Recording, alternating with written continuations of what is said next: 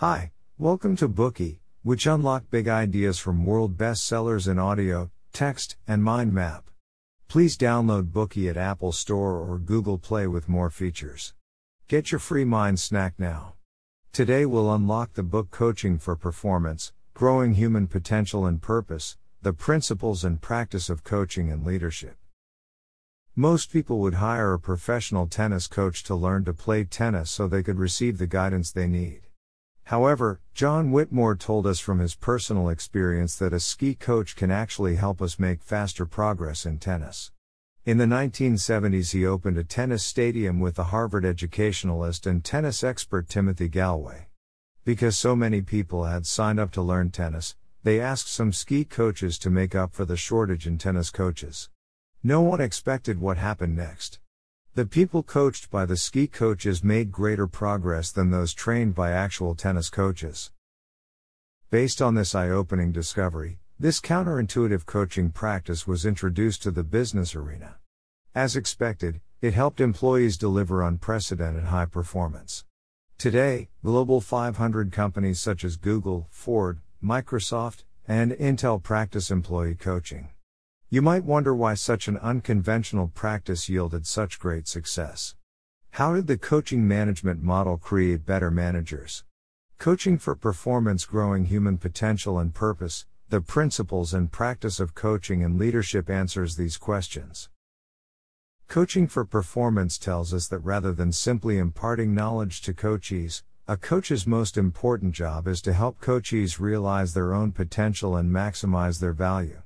This book provides a clear guidance on the theory of coaching and its practice, so we can use it as a reference from time to time. The book has been well received since its publication and is widely recognized as the coaching Bible. According to Thorsten Klein, the director of eBay Global Talent and Organization Development, this book is a must read for leaders and organizational development practitioners who recognize that coaching is a performance activity that holistically impacts leaders, teams, and company culture. According to Patrick Murphy, the former president of Ryanair, the principles outlined in this book can give impetus to business changes, help improve employees' job satisfaction, and enhance business performance. The author John Whitmore was a pioneer in coaching and a co founder of both Performance Consultants International PCI and the most commonly used coaching model in the world, GROW. He took the lead in introducing coaching to businesses in the early 1980s, and his contributions to coaching and leadership throughout the world have facilitated change and transformation in many organizations. In 2013, he was awarded with the Lifetime Achievement Award by the International Coach Federation ICF for his contributions in the field. Let's now discover how coaching can benefit us both at work and in our daily lives. This Bookey will unlock coaching for performance in three parts. Part 1 Understanding Coaching. Part 2 How a coach can unlock employees' potential. Part 3 The main coaching management practices. Earlier, we learned about how the author and his partner had ski coaches coach people to play tennis due to a shortage of tennis coaches, which yielded a surprising result. The people coached by the ski coaches actually made greater progress than those trained by professional tennis coaches. Whitmore and Gallwey attributed the outcome to the ski coaches' lack of knowledge of tennis. Since they couldn't figure out whether a stroke was accurate or not, they could only ask coachees questions like, what do you feel is wrong about that stroke, or which part of it didn't you use? The coachees would then focus on what was wrong with their foot position and waist strength and try again.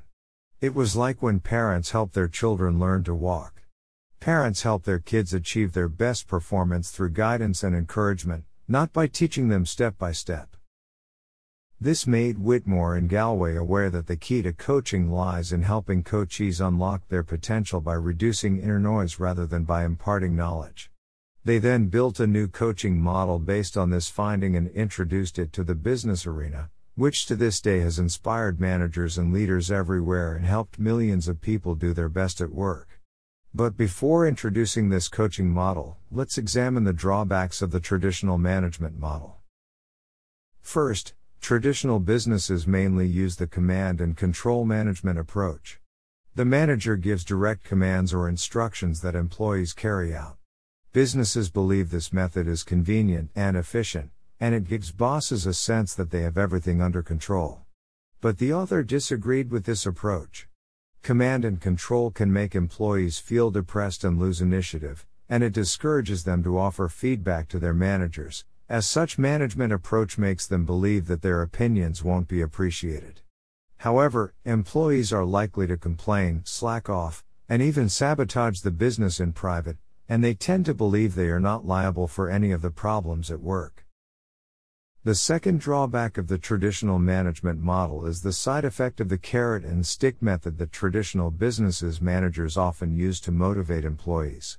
When employees perform well, leaders take out the carrot to encourage employees to keep up the good work. They say things like, We'll promote you and give you a raise if you do the project well. But carrots only make people perform well for a certain period of time. If you treat people like donkeys, they'll perform like donkeys. On the flip side, when employees underperform, leaders will take out the stick. Fear can be a strong impetus, but it also represses creativity and responsibility. Finally, many companies know that their strongest competitive advantage is their human capital, so leaders have to explore and develop talents in addition to managing their business operations. However, good intentions are often defeated by bleak reality, and the pressures of time and cost often limit leaders' talent development efforts.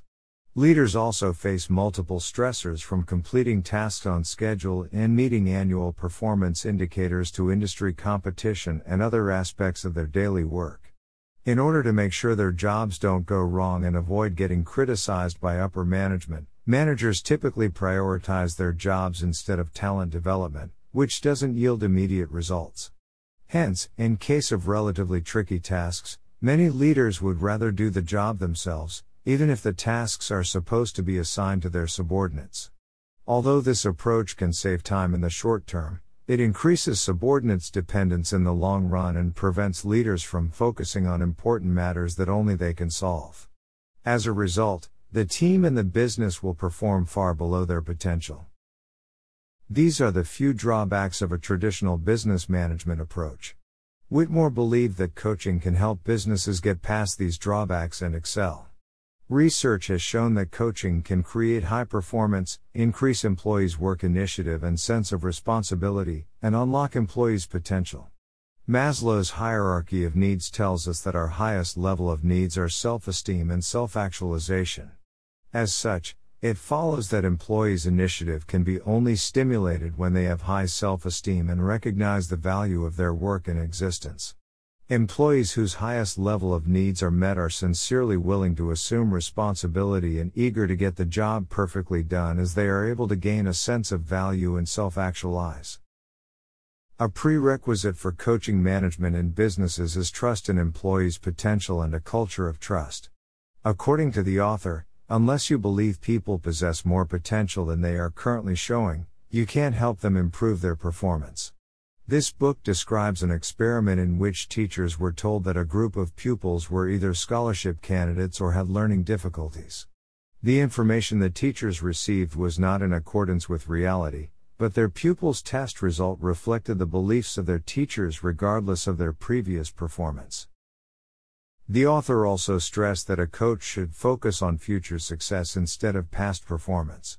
If a coach only gives his subordinates tasks within the limit of their capabilities, it will imperceptibly strengthen their awareness of their shortcomings and make it hard for them to improve. For instance, Fred is the subordinate of Rose, and Rose will only give Fred task A because Rose believes it's a job that Fred is capable of.